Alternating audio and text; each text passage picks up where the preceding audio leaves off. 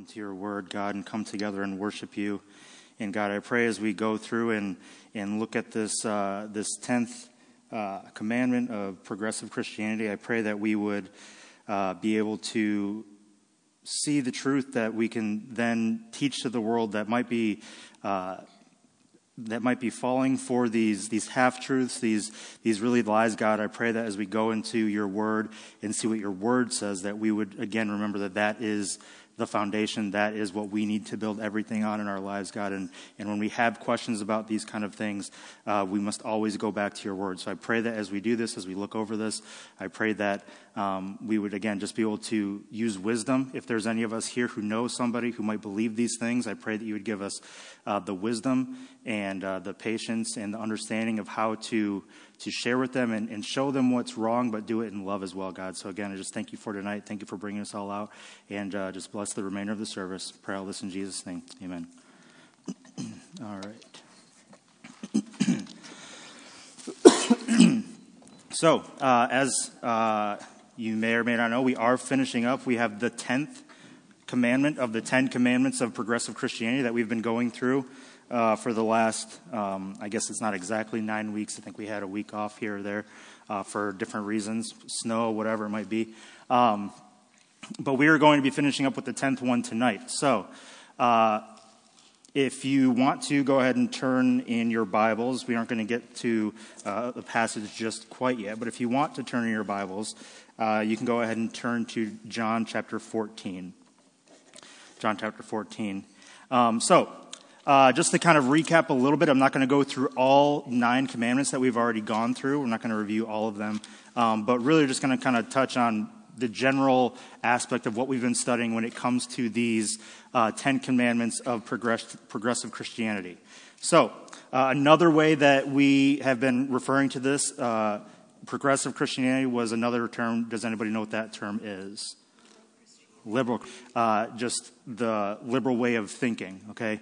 Um, so, liberal as opposed to conservative way of thinking when it comes to Christianity. So, we've been talking about these 10 commandments, these 10 tenets, basically just foundational things of uh, progressive Christianity. And what we've been getting this from is a book that was written. Um, does anybody remember the names of the two people? There's one good guy, one bad guy. Yep, Kruger's the good guy. Does anybody know the, the bad guy's name? Call him the bad guy. So uh, that's my fault. There are kind of two two guys. Uh, the the one main guy is Gulley, Gulley, but Rohr was was another one. Um, Rohr was uh, the guy that we watched in the videos, I believe, in the first or the second week, whatever it was. Um, but basically, Gulley, Rohr, they would be the ones that are of the mind of the progressive Christianity, the liberal Christianity. And uh, Kruger, he's the one who wrote uh, a book kind of exposing these different things, these things that are, as we've seen, um, there's always a hint of truth in what they're saying, to where on the surface, if you hear it and don't really break it down too much and you just take it for face value, it might seem, okay, yeah, that seems, that seems right. Um, because again, they're, they're saying good things. Uh, but at the same time, we think about how does, how does the devil work, right? How does he work when it comes to temptation? Um, one thing that I always use as an example when I'm talking to the teens about temptation is, well, for one thing, different people were di- different people are tempted by different things, right? I might not be as interested in certain things that somebody else might be, to where that might not tempt me at all. So, me personally, I absolutely do not like mushrooms. So mushrooms don't tempt me in the slightest, okay? Um, you could try to convince me otherwise, but my grandma always used to say when there was mushrooms in food, she was like, oh, go ahead and just eat it. You can't even taste it. I would say, then why are we putting it in there? What does it bring into the table? Um, she didn't have an answer for that. But, uh, so anyway, uh, something like mushrooms is not going to tempt me at all. But things that I really like, okay, uh, whatever that might be. I mean, I think just about everybody likes ice cream, right? Ice cream is going to be tempting. It's, it's uh, desirable. It looks good. I want that. Wh- however you want to say it. That's the same way that the devil works. The devil's not going to put something out that is not enticing to us at all. So the fact that these, these 10 commandments of progressive Christianity, they all sound good. Again, the devil's using these to be able to kind of infiltrate. And the, the really scary thing is these aren't super prevalent in the world outside of the church They're actually mostly prevalent within the church, and then the church is kind of reaching out into the world from there. And that's really kind of the scary thing, but also um, it could, it should be this. When we think about this, it should motivate us to want to stand up for the truth and be vocal about it, uh, because uh, more and more nowadays there's people who are just going to be talking about these things because again we have itching ears we like to hear things that make us happy so um, we've again tonight is the 10th commandment of these 10 commandments that we're going to be looking at. So the 10th commandment and i'll repeat it a couple times. It's not as long as some of the other ones that we've had uh, but i'll repeat it a couple times in case you want to write it down for yourself. So the 10th commandment of progressive christianity is life in this world is more important than the afterlife. Life in this world is more important than the afterlife. So, um, real quick before I get into, you know, talking about what this is really saying, based on if you've been here for really any of the ones we've gone through already, based on what we've heard as far as what their defense might be when somebody challenges them on this, what might their defense be on this when they say life in this world is more important than the afterlife? What might their defense be?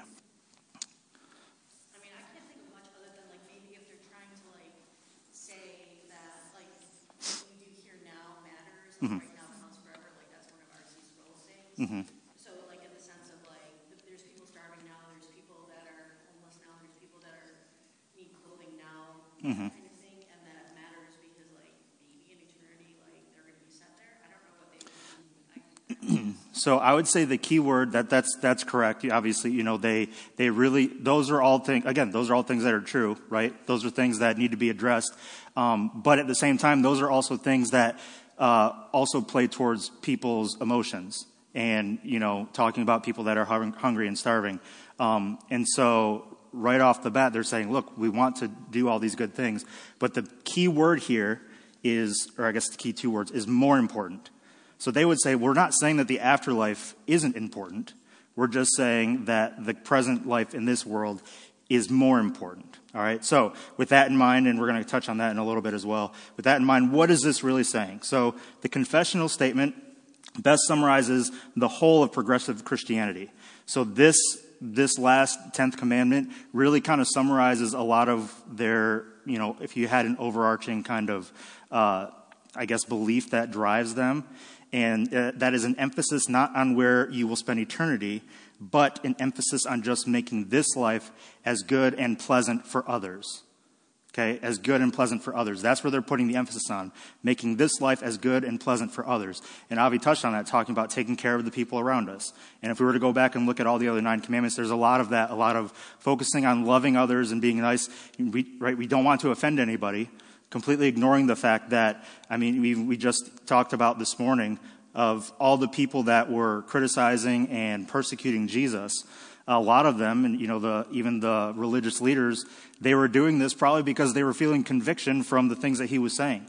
Okay, the truth of God's word is going to offend people. It's going to convict you, but that's because that's God revealing to us through the power of the Holy Spirit that what we doing, what we're doing when we're sinning is wrong. So this whole idea of not wanting to hurt anybody's feelings, take care of everybody, uh, that's what their emphasis is on. Again, they're not saying where you spend eternity isn't important uh, or that we shouldn't think about it. They're just putting more of an emphasis on making this life as good and pleasant for others. So if we're trying to make it as good and pleasant for others, we're not going to tell them things that, we're not going to tell them that they're sinners, right? Because that's not going to make life pleasant for them.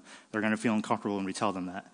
So again, the, the key, the main point here uh, is the more important to explain that the afterlife is still important, but not as important as the way we live our lives here and now. Um, so, is this life more important than the life to come? And put that out to you. Is this life more important than the, life to come? I think we would all kind of give the same answer of no, but why, why would we say that this life is not more important than the life to come?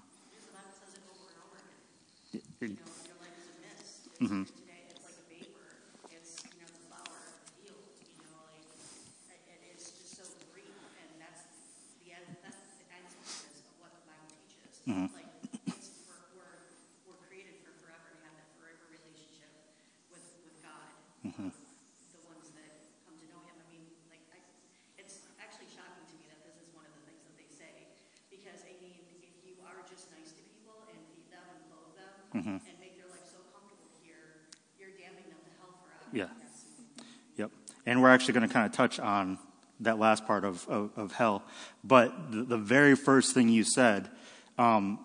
it, seems like such a simple answer to the question, but that's what, at least for me, and I, I believe just based on how discussion has gone as we've gone through this uh, for, for most of us, that is so kind of infuriating about this teaching is you said because the Bible says so, right? It seems like such a simple Sunday school answer, but the reason that it seems that way and that that's the actual answer is because they're not basing it on the Bible.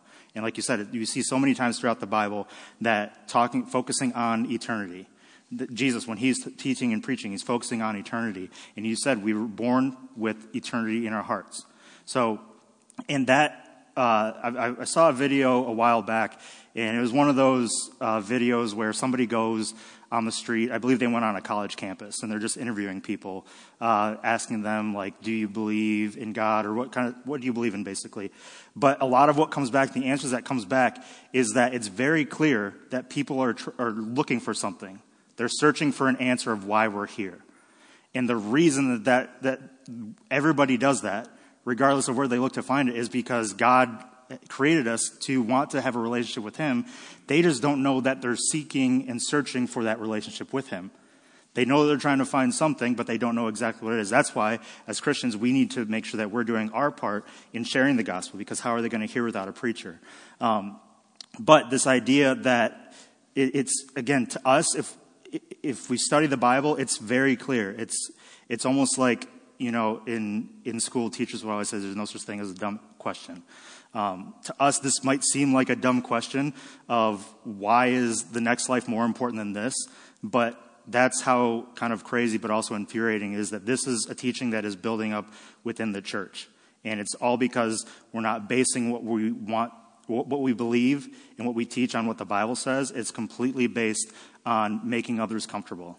So, um, and then also, what is this really saying? Well, we must agree that decisions we make in our physical lives here and now, they do have an impact on the afterlife. Now, how is that? Well, if we receive Jesus as our Savior and we're saved in this life, and that means that we spend eternity in heaven.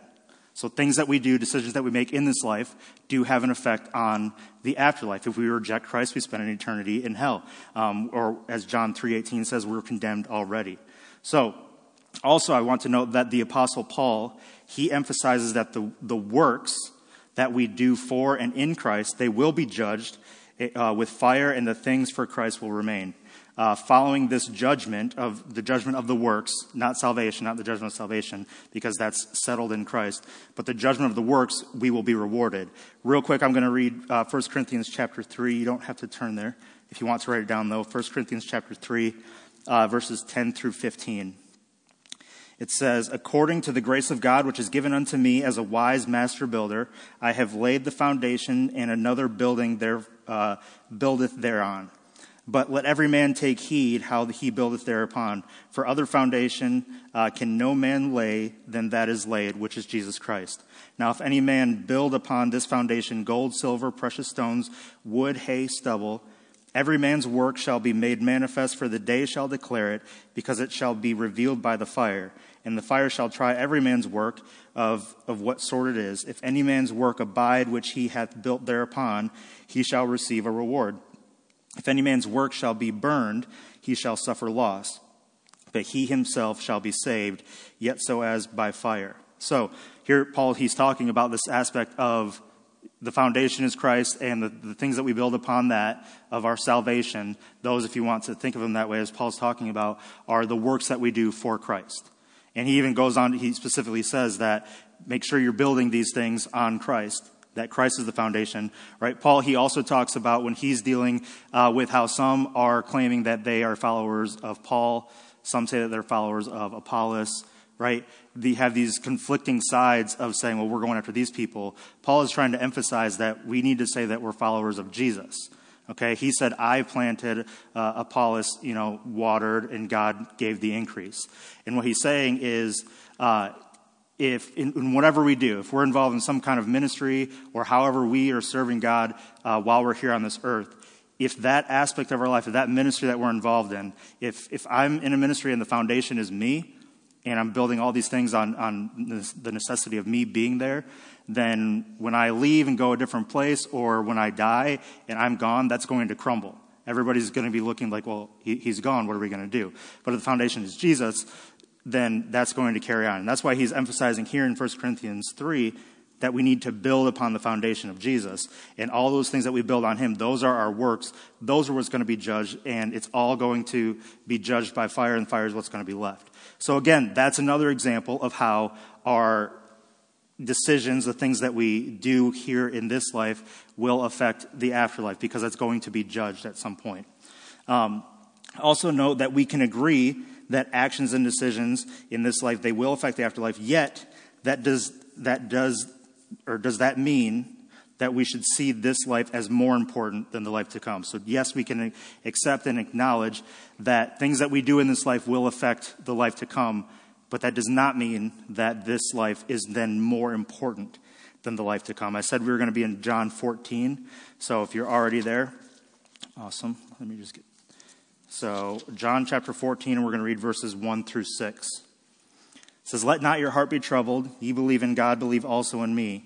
In my Father's house are many mansions. If it were not so, I would have told you. I go to prepare a place for you. And if I go and prepare a place for you, I will come again and receive you unto myself, that where I am, there ye may be also. And whither I go, ye know, and the way ye know. Thomas saith unto him, Lord, we know not whither thou goest, and how can we know the way? And Jesus saith unto him, I am the way, the truth, and the life. No man cometh, to, cometh unto the Father but by me. So here, how would Jesus answer this question of what life is more important, this one or the one to come? Well, we see here in this passage that he's talking, he's telling the disciples, This is what I'm going to do. I'm going to prepare this place for you. This is where we're going to abide. Why would he be spending the time here talking about that? And he's talking about he's going to prepare this place. Jesus is going to prepare this place. And if he's putting the time into doing that, that's telling them that this is what is more important. Okay, and we again we see in, in leading up to his time on the cross and, and ascending back into heaven, we see him continually preparing the disciples of letting them know that one, he's not going to be here on this earth forever, um, but he does leave a comforter, and the comforter is here for what? To, to be with us so that we have that connection with God the Father while we are still here on this earth until we reach the, the end point of what we, as Christians, as followers of Christ, the really the reward, the true reward of our salvation, spending eternity with Him.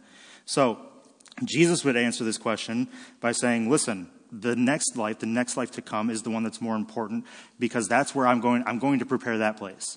And if we were to continue to reading through the Bible and to get to the end of the Bible and read about what's to come, this world, it's all going to fade away, it's all going to burn up. And so if this is if this place is the one that's more important, why is that this the one that burns up, fades away, goes away, and where Jesus is where he's going to prepare that place, why is that the one that then lasts forever? Now, how about Paul? We already saw a little bit about what Paul would say, but what else would Paul say when asked this question of, is this life more important than the one to come? Go ahead and turn to Philippians chapter 1. That's where we're going to be next. Philippians chapter 1. I'm going to see Paul's answer to this question.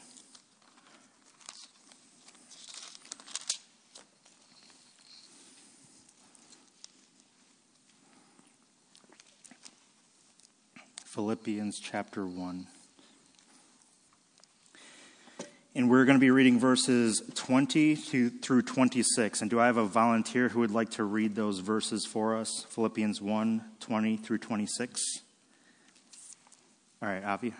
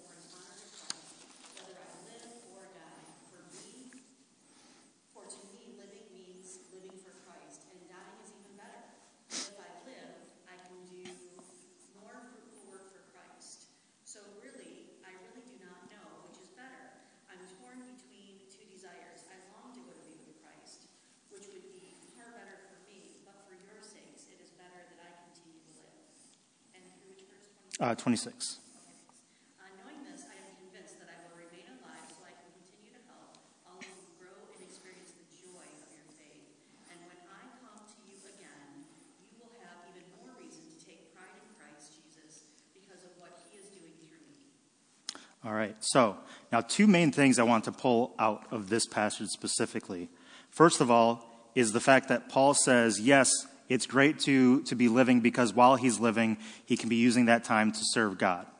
But he says it's even greater for him to die because he says to die would mean that he is then in eternity with Christ. So he's, again, he actually literally puts out the two options of this life we're in now and what's going to happen after he dies. And he says it's far better for him to die and be with God. But the second thing that I want to pull out is he says, but he, he, he kind of is conflicted a little bit because he wants to continue to stay here so that he can serve these people. Um, and he even goes on to say that while he is here, he's going to spend the time, again, ministering to them, and it's for their faith. So yes, he says it's far better to die because then I'm going to be with Christ. But while I am here, not only am I going to serve God while I'm here, but he's serving God in the, in the capacity of ministering to the Philippians so that they can spend eternity with God, right? So he's telling them, listen, I, enjoy, I love you guys. You guys are great. I love being here but it would be far better if I were to be with God forever. But while I am here, I'm going to devote my time to ministering to you so that you can then have that exact same experience of realizing that once you get to that, that next life with God in eternity, it's very, very clear that the previous one was nowhere near as as rewarding, um, as Im- important. Um, again, it is important, but it's not as important as uh, the the next life, and that's what's I, I guess one of the one of the more, I guess, sad thoughts that come to mind when we think about the people who believe something like this that this life is more important than the next. When they get to that the, that next life after they die, they're they're learning the hard way. You know, if they don't put their faith in Christ, they're going to end up learning the hard way, much like a child who puts their hand on a stove. Right now, what they would experience is far greater than that that sort of pain. But they're learning the hard way by saying, "Oh, I guess you know." The, Bible is right. The people who were trying to tell me this, they were right. And so they're, they're going to learn the hard way. But in both of these texts, when it comes to Jesus and Paul, they both place a high value on the life that is to come and how to know with confidence where we will spend eternity. Yet there is also an emphasis on Christ being magnified in my body. We saw that with Paul, um, whether it be by life, this physical life, or in death. So again, Paul, he put that emphasis on the fact that he can still magnify, glorify God while he is still alive in this life. So again, that's also to, to say that yes, this life is important, but the one that's to come is more important. That's why we need to spend the life that we have here thinking about that, planning for that, witnessing to others so that they can have that next life in mind as well. Again, it's not an either or, much like with many of the other uh, commandments that we've looked at. It's not an either or, it's both, both of these. But again, this life is only important because we need to use it to plan for the next life by putting our faith and trust in Christ. So we trust Christ for our eternal salvation, which produces works or fruits in this life by His grace and for His glory. So that's what uh, this whole 10th commandment of life in this world is more important than the afterlife. That's what is really saying. And uh, now, if we were to go back to Gulley and what he says, um, Gulley and the progressives' view on how they arrive at this commandment. I'm going to kind of summarize of how they kind of get to this. You know, we already said, well, the Bible says this. It's, it's pretty plain. It's pretty clear. We looked at two different examples, Jesus and Paul, giving reasons as to why this life is not more important than the next. So how is it that Gulley and the progressives they come to this commandment? Well, number one, and again, this is something that was, we've seen kind of across multiple of the commandments, prioritizing the horizontal over the vertical. So they're prioritizing the horizontal, their interactions with men, above the vertical, their interactions with God.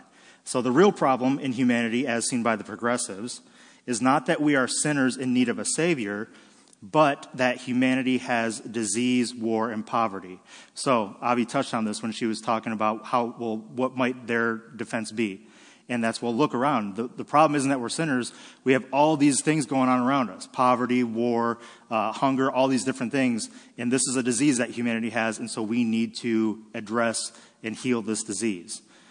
Now, for those of us who know what the Bible says, they're not entirely wrong because these are things that are a product of the fall. So because sin entered in the world, these things are then a consequence. But they're not addressing the original cause of these things. They're just saying these are problems. And we can agree these things are problems. We need to fix them. And I think we see that in our world many times. And, you know, when horrible things happen in our world, everybody says, why, why is this happening? Why is this happening? And we know that it's, it's a result of sin, really. And so, but if we were to just come out and say, well, it's because sin, this is a result of that sin, um, that's not going to come off as very nice, right? We're no longer concerned about the feelings of these other people, and we're going to seem inconsiderate, and we're just trying to beat them over the head, and all these different things. But the truth of the matter is, these things are a result of sin. But they, they say that sin is not the problem. We just have a, as humanity, we have a disease, and it's, and we have, well, we have disease and war and poverty, uh, hunger, all these things. The highest ideal then becomes fixing these issues for the good of humanity. So now we have a whole other aspect that's coming into the situation. We recognize this is a problem, so let's us go ahead and fix it.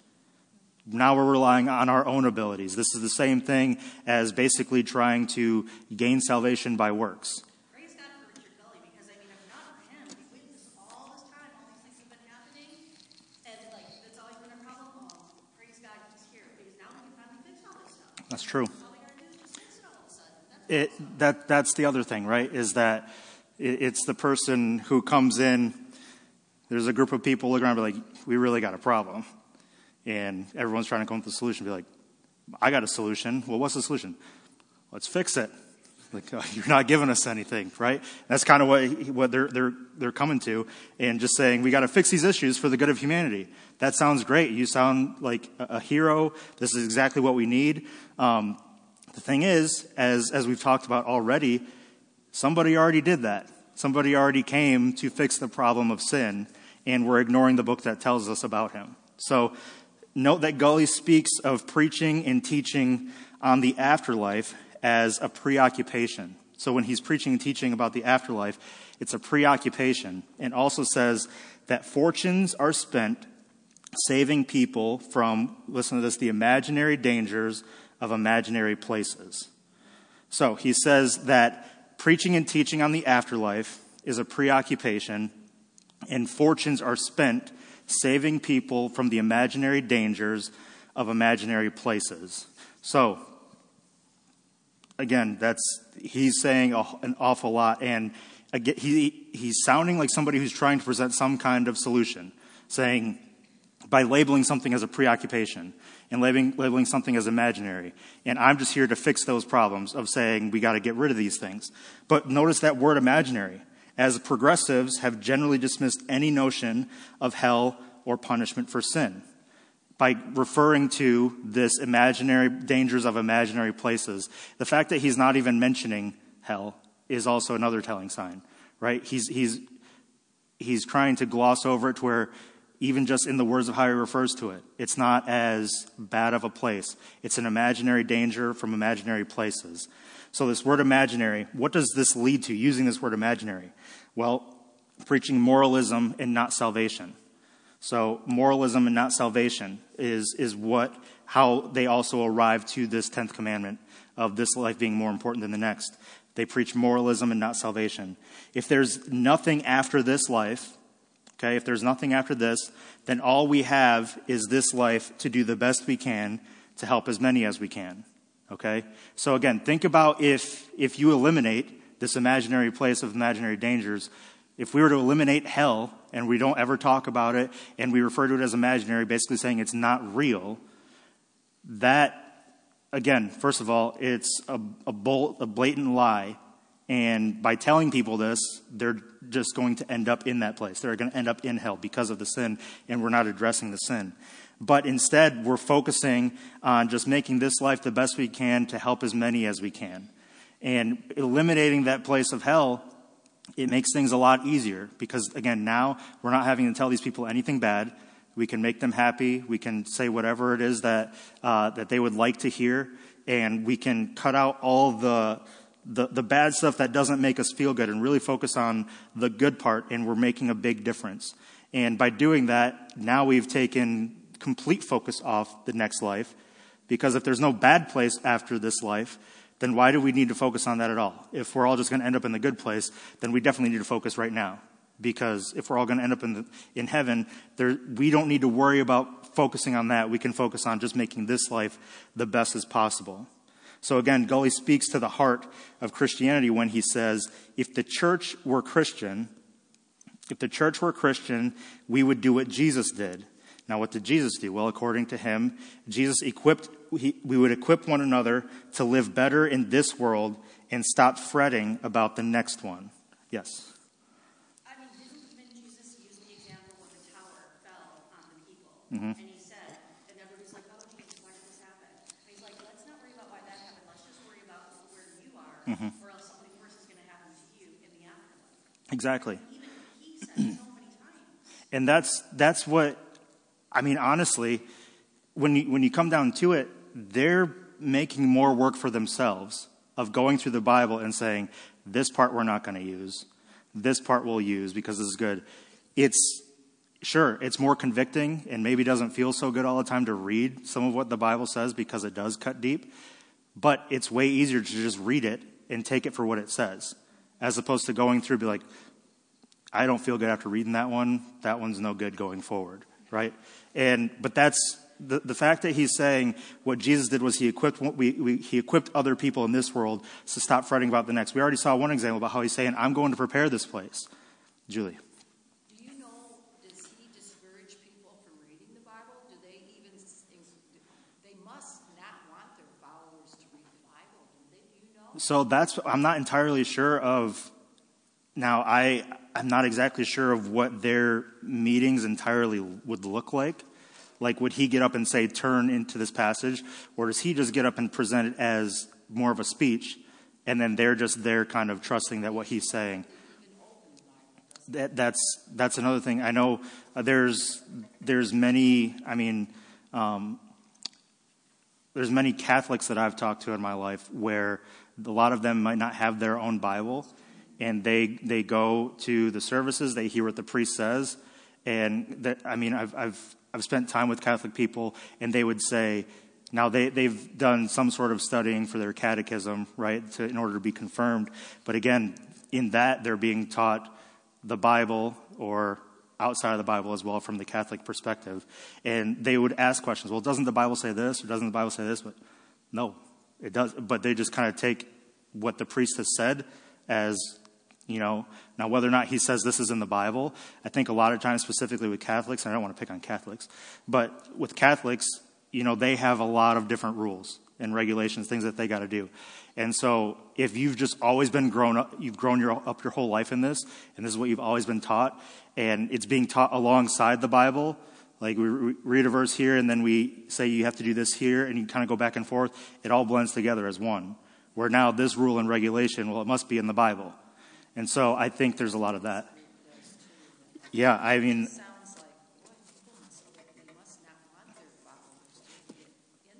either that or i mean the fact that he you know he teaches and writes books on the stuff that we're looking at right now and what we've been studying i don't know that uh, he might just write books and you know you know reference and say and he's going to he's going to pick out passages and cut out just the portions of the passages that back of what he's trying to teach um, so i don't know the actual answer of uh, and i would have to imagine that if these people would think for themselves, they would open the Bible and, and read. Because, like, again, people who take passages out of context, sometimes they're just taking it out of context because they're reading this one verse and they're not reading it as a whole. Um, now, if somebody were re- sitting in a meeting like that and they read and then they read on be like, oh, that's not what this verse is saying at all. Right? So I don't know the exact answer of how, you know, these kind of churches, like, I, it, it could be, th- this is another reason why a lot of, um, spe- especially more traditional churches, are against putting the Bible on the screen. Because, um, now again, I don't believe there's anything wrong with putting the Bible on the screen. I, pref- I do prefer having people read because the Bible tells us, right, exactly, to, so that we don't just take what we hear as, as truth, that we measure it up to, because how are we going to call out the false teachers like this if we're not following along and reading what the Bible says. So that's, you know, more traditional, more conservative churches would be against putting a Bible verse up on the screen because once you start doing that, it is a lot easier to just pick and choose whichever ones you do. And then people, well, they just put it on the screen, so I don't need my own Bible. I don't need to read the Bible. So um, this idea of they, they, they prioritize the, the horizontal over the vertical. Again, focusing on equipping one another, right? He says that that's what Jesus did. He equipped other people to live better in this world and stop fretting about the next one. And as I read through these different things, and in Pastor John, he gave me the, the book that he's been referencing for this um, so that I can kind of go along. And just the way that he writes and words different things, um, first of all, it, uh, he's blatantly belittling people who believe the actual Bible, right? When he's talking about imaginary dangers of imaginary places, oh, you guys are just playing make believe. It's just all made up in your head. Um, or this idea of, well, stop fretting about the next one to come. You're just t- spending your time worrying and fretting when really just focus on what's going on here. Um, and it's, and we saw that in the video. If you were here when we were watching the video of they were, he had an entire room laughing about, well, would God really be that upset about somebody eating an apple? And there's so much in, in, in just that phrase because it wasn't, well, first of all, Bible doesn't tell us it's an apple, so there's that issue. Um, that's really fringe, though. But just the fact that he's saying, oh, would he be so mad about just eating? It was, yes, that was the physical act, but really, the sin happened when she, when Eve and Adam, they bought into the lie of what the serpent was saying. They bought into the lie that this is better than what you already have, that this will make you wiser than God. So, and then he, he, he said that, and the whole room kind of laughs, like, yeah, it's crazy that people think that. Um, and again, that's, it's so sad to see that people are to the point where they, they laugh at that but the fact that they're laughing and scoffing and ignoring what this says, that's going to be the exact reason that they are condemned to that very real place of hell. It's not imaginary. Um,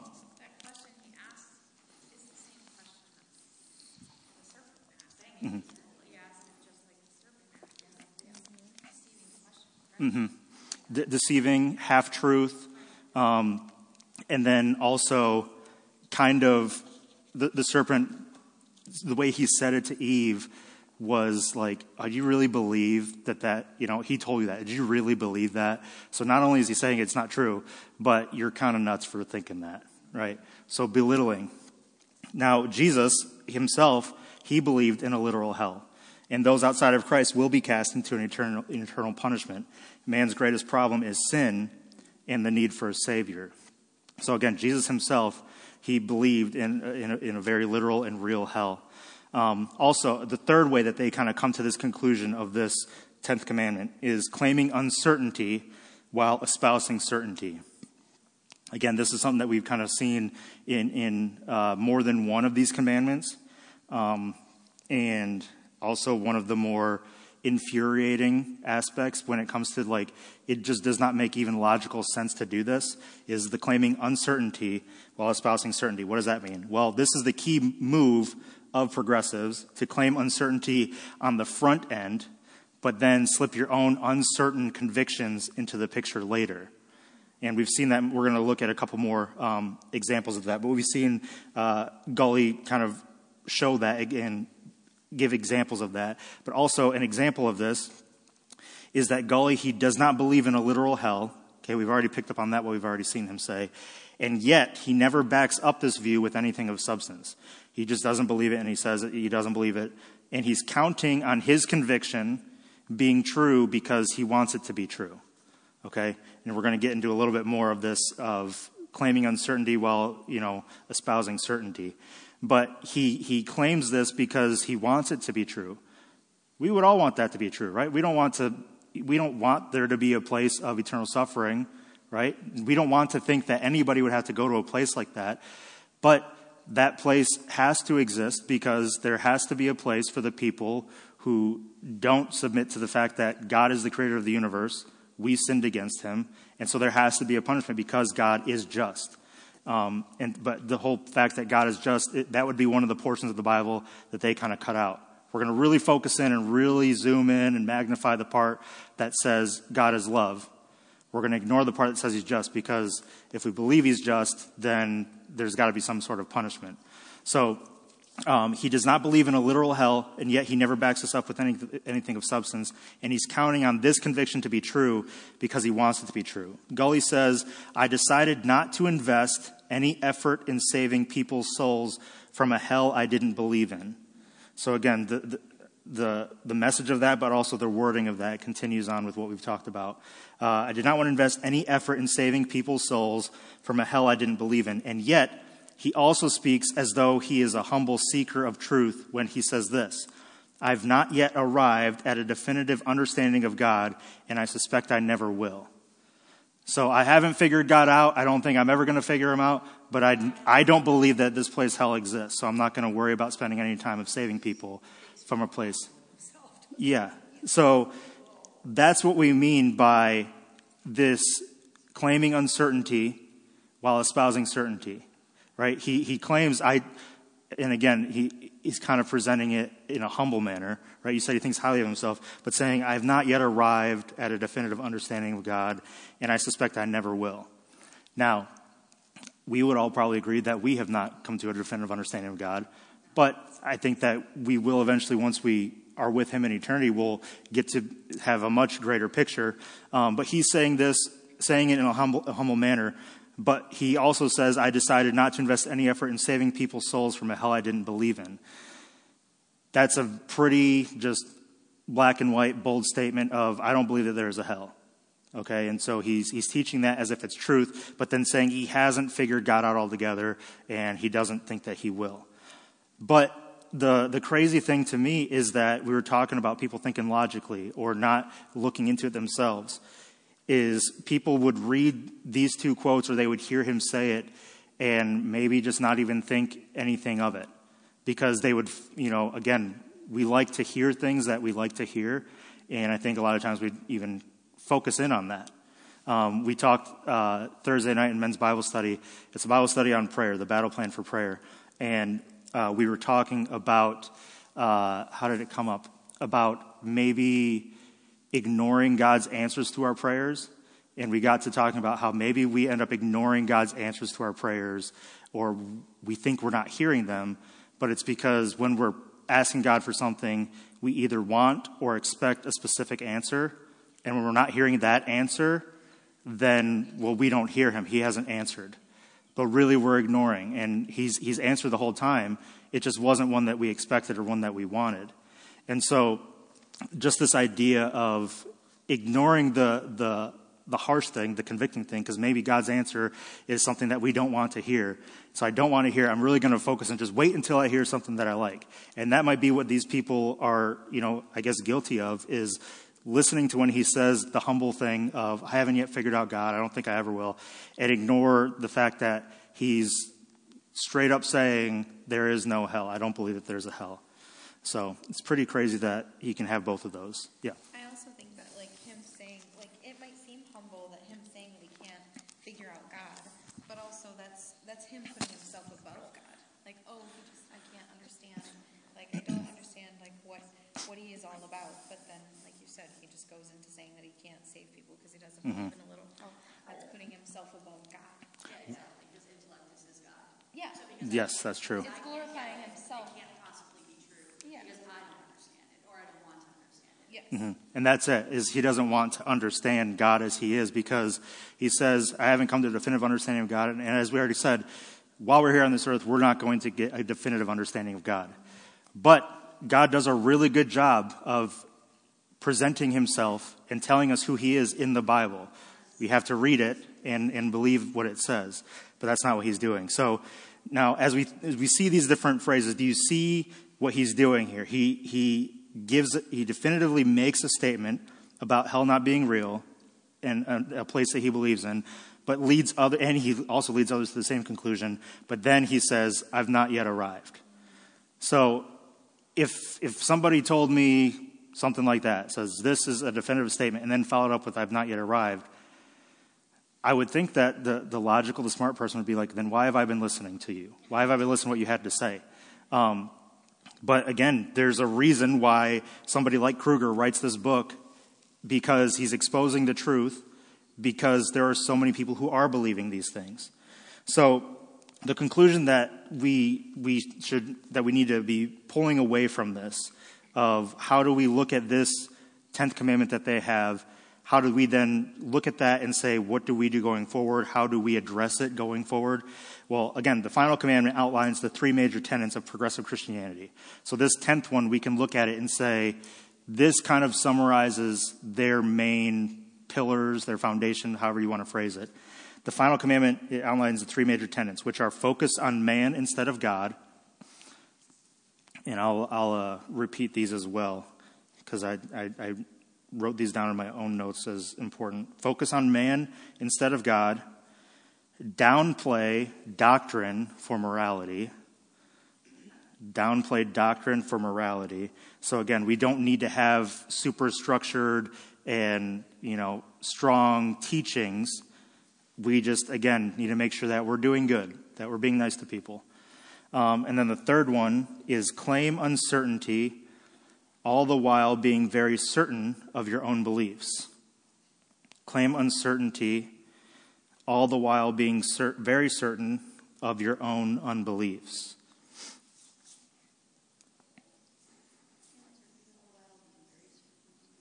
So I'll go ahead and read through the three again. First one focus on man instead of God. Remember, that's that horizontal as opposed to vertical focus. Um, second one is downplay doctrine for morality. now, again, that idea of downplaying doctrine, uh, it's that kind of half truth kind of thing. We're not going to throw out doctrine. We're still saying that it's necessary to an extent, um, even though they kind of cut it up and just include what they want to include. But we're going to elevate morality over the doctrine. Uh, and then the third one claim uncertainty all the while being very certain of your own beliefs. So, true and biblical Christianity is based on the person and work of Jesus Christ, his sacrificial death, burial, and resurrection for the sinful world. And who calls anyone who calls on his name will be saved and granted eternal life by grace through faith. Again, that's just straight out of the book. Okay, that wasn't anything that we had to you know, edit, cut a certain part out, add a certain thing in to make it sound a little sweeter. That's just straight out of the book. Yet, while we all live in this life, we are indwelled with the Spirit if we have accepted Jesus as our Savior, and given the Word that we might produce fruit that will bless, bless others and their struggles, bless us, and glorify God. So, again, talk, going back to the original thing of, because I think it's important to also acknowledge that some of the things that they say, again, we can agree on some of the things that they say.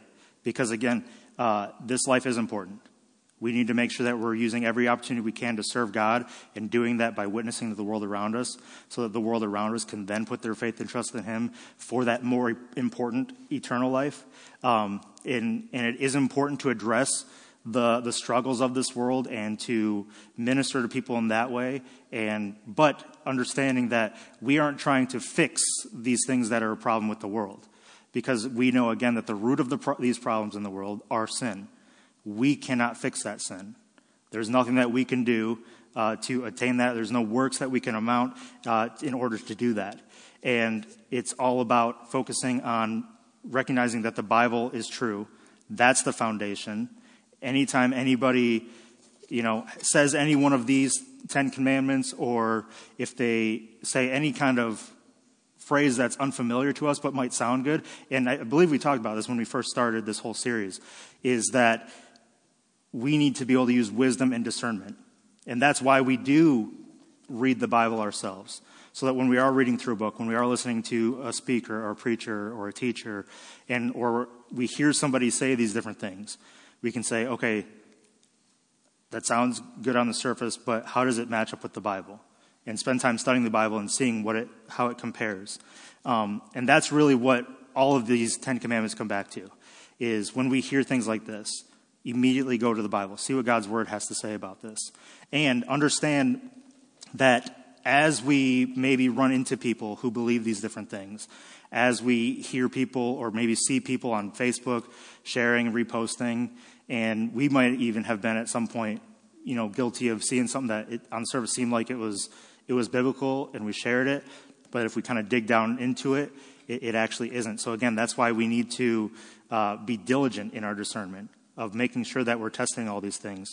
And when it comes to, it's, it's, it's great to read books, you know, Christian books uh, to, to gain knowledge, uh, see other people's perspectives, but again, reading it with discernment and understanding that the Bible is the, the one true source.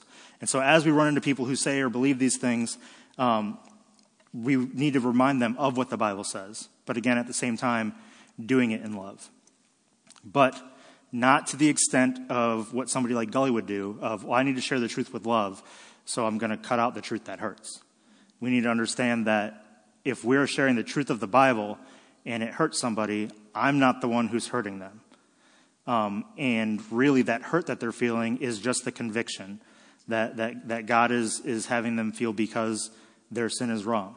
And so, as we understand this better for ourselves, um, it's, it's, I think it's important that we learn how to share this with others um, in a loving way, but in that loving way that we are still presenting the Bible as is.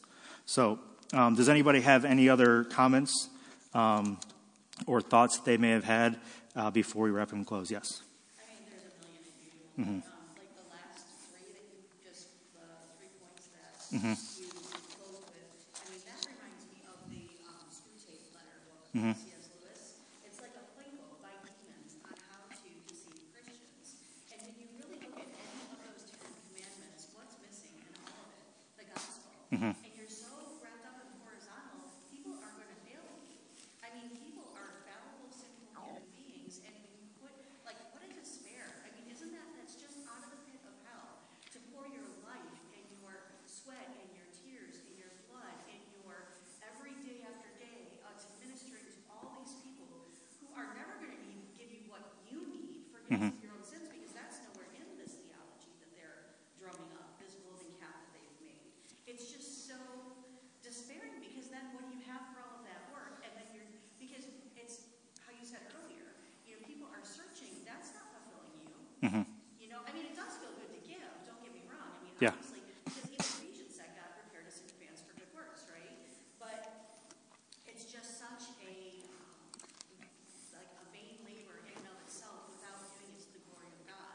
Which is like Bodie said in the other week in that uh, Ligonier conference, he was talking about a vocation, calling, and that whatever you do, whether you eat or drink, you do it to the glory of God. And that matters, right? So you are ministering if you're a father or a sister or wherever you are, uh, you know, your place of employment or your neighborhood. That's your calling. That's where God has called you to minister. That's your mission field. And that's so that work because of the glory of God, because of what Christ has done in your heart, because He's cleaned you of your sins, and you have hope for the future. Yeah.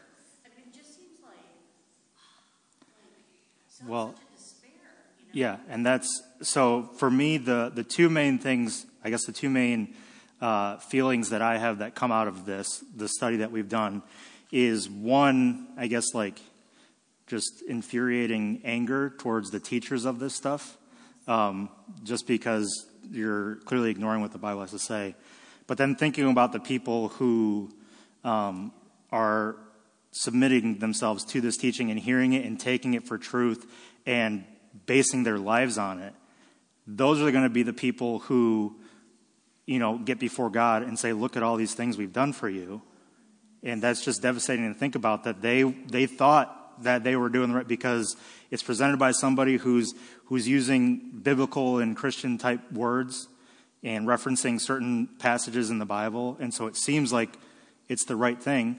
Um, but they're going to point and say, "Look at all these things," and he's going to say, "Depart from me, I never knew you." Scariest verse in the Bible. Yes. think of a scarier one. Yeah, and so that's the, the two things I, I really kind of take away from this is just um, just kind of in, in trying not to, you know, be sinful about the anger, but uh, just kind of angry towards the people teaching and perpetuating these kind of things, and then just the you know just the hurt for the people who are listening and believing. And really, the anger would be towards Satan anyway. That's true. He's the- Yeah. He's the one that has deceived these people and, and convin- convincing them. They're just as deceived as the ones they're deceiving, only they're going to be more accountable Yeah. Because they've been because they were the ones yep, perpetuating and teaching. They're, where they're gonna find out a real hot place in Yeah, heaven. So it's just, Yep. it's, it is, the whole study is just infuriating. yeah. And You know, you say, everybody says, do it in love, do it in love, which I agree, but to the one that you're speaking to, it does not sound like love. no, Because they are not going to receive it in the way you deliver it. Because you, and you're going to more than, in, from, on occasion, hmm I, I have found with individuals, when you try to deliver it in love, you truly are, because you truly love them. hmm Um, you are hateful, you think you're better than I am, you always are preaching, and, and it's like, yeah. But your And that's- delivery of truth does not mean that it's not loving because they received it. know, I know, but, what- when you no, I am uh, attempting to do it in love, but I'm, guess what I'm saying is, don't expect them to receive it. No. Yeah, with the 'cause- attitude that you're giving it, because, and, and yes, we should do it in kindness and love, Mm-hmm. we should be praying for them before we, hopefully you get the opportunity before your sideswipe, before the Yeah. subject comes up Yeah. but that you can be prepared with proper words. But they, I, we need to realize that even though we're, I guess, when we're doing it in love, and that truly is how you should do it, yes. But we should not be naive and think that they're going to receive it Well, and I think as love, because they will not. no, because again, they're feeling that conviction. But it might be planting a seed that they'll be Yeah. thinking about later. And I think the, the key thing that you said is to be prepared and be ready. And the, the Bible tells us to be ready to be able to share and give an answer. And so we need to be, in giving that answer, we also need to be prepared to deliver it in love, as you're saying, but be prepared and know that even if we are, that their response, like we can't deliver it in love as, as we believe the Bible is showing us how to deliver it and then be shocked when they are all upset, be like, where did this come from? I said it in love. So we need to be prepared and expect that that's not going to be the response. Um, and that knowing, again, as long as we know that we're rooting what we're saying in the Bible, and we, we, we aren't going to be able to, um, we can't control how somebody perceives us. Um, we can't control anybody else's actions. We can only control what we're doing. So if we're preparing ourselves, spending time in His Word for our, our own good, but also so that we can give an answer and so that we can share it with the world around us. And I, I mean, you, what you said is a very good point to remember that we need to make sure that we are also preparing ourselves and knowing how they are going to react. Um, in fact, it might it might kind of catch you off guard when they're like, "Oh, thank you so much," right? Because it's probably more than likely going to be a negative reaction.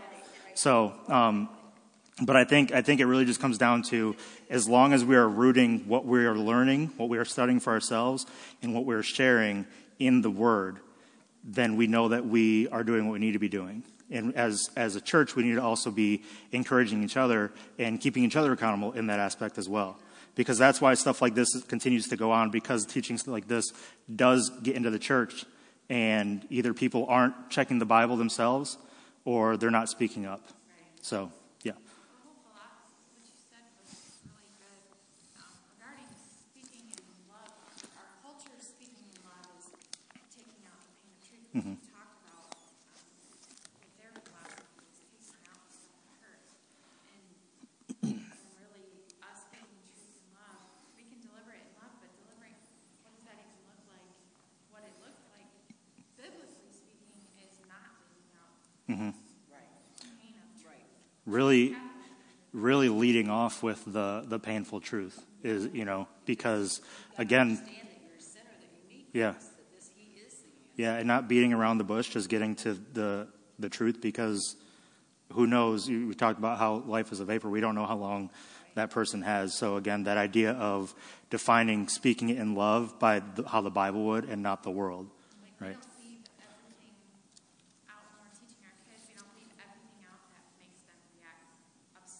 Mm-hmm. Right. Mm-hmm. Yep. And that's calling before the Lord, all the nations and preach the gospel, mm-hmm. which is the gospel is the good news that. Jesus Christ died for our sins and that we can have hope in Him. And people don't like being told they're sinners, but they are. Mm-hmm.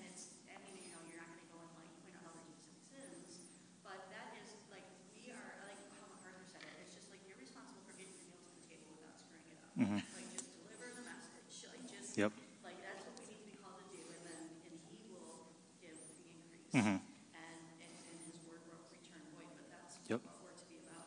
Yeah, and if and if we um, truly understand that, and a lot of times it can be difficult to actually fully understand that and live that out, because especially if it's somebody that we know personally and we have a relationship with, it can uh, it can really weigh on you when it's not being received well or just being ignored, um, and that's why again. The, the church, the the gathering is so important because we can come alongside and encourage, be like, no, you're doing what you need to be doing. Um, just continue to stay persistent and continue to pray. Um, but so it, it's a it's a very relieving feeling. It's a relief of a burden to realize that I just have to deliver it and let God do it. Um, but if you are somebody who's a little bit more type A, that can be a little bit more difficult to deal with and actually be like, you know, I just how you feeling now, right? How's that sitting with you today? So, um, but let's go ahead and pray, and we'll be dismissed. Dear God, I thank you for today once again for allowing us to be able to come together and go uh, into your word and see what your word truly says, God. And I pray that whatever it might be, whether it be these, these Ten Commandments of progressive Christianity or, or any other kind of teaching that we might hear, whether it be on the radio, online, might read or see online in books, um, that we would measure it up against your word every single time, that we would constantly just submit to you and your word as the ultimate authority, God, that we would trust that your word is true and that if there's any teaching, any writing, whatever it might be that goes against it, that when we see that and recognize that, we immediately call it out uh, for what it is and that it is a lie. So I pray that we would do that. I pray that we would be discerning and have wisdom as we go throughout each and every day, as uh, false teachings and things like this are uh, more and more prevalent each and every day. I pray that we can be aware of those and be watching out for those and just clinging to the truth of your word. And I pray that we as a church could um, encourage each other in that aspect, God, that we can just encourage each other to continually go back to your word, and that as a church we would take that word out into the world. So, God, I pray you just keep us safe as we leave here and go our separate ways and just be with us as we go throughout our week. Uh, we think about um, Good Friday and Easter services coming up this weekend, that you would just bless those services, that you would be preparing the hearts of those who will be here, uh, that it would just be an amazing time of worship and going into your word, and that the gospel would um, uh, reach people who maybe has never reached before, God. Uh, and again, just be with us as we leave here tonight. Pray all this in Jesus' name. Amen.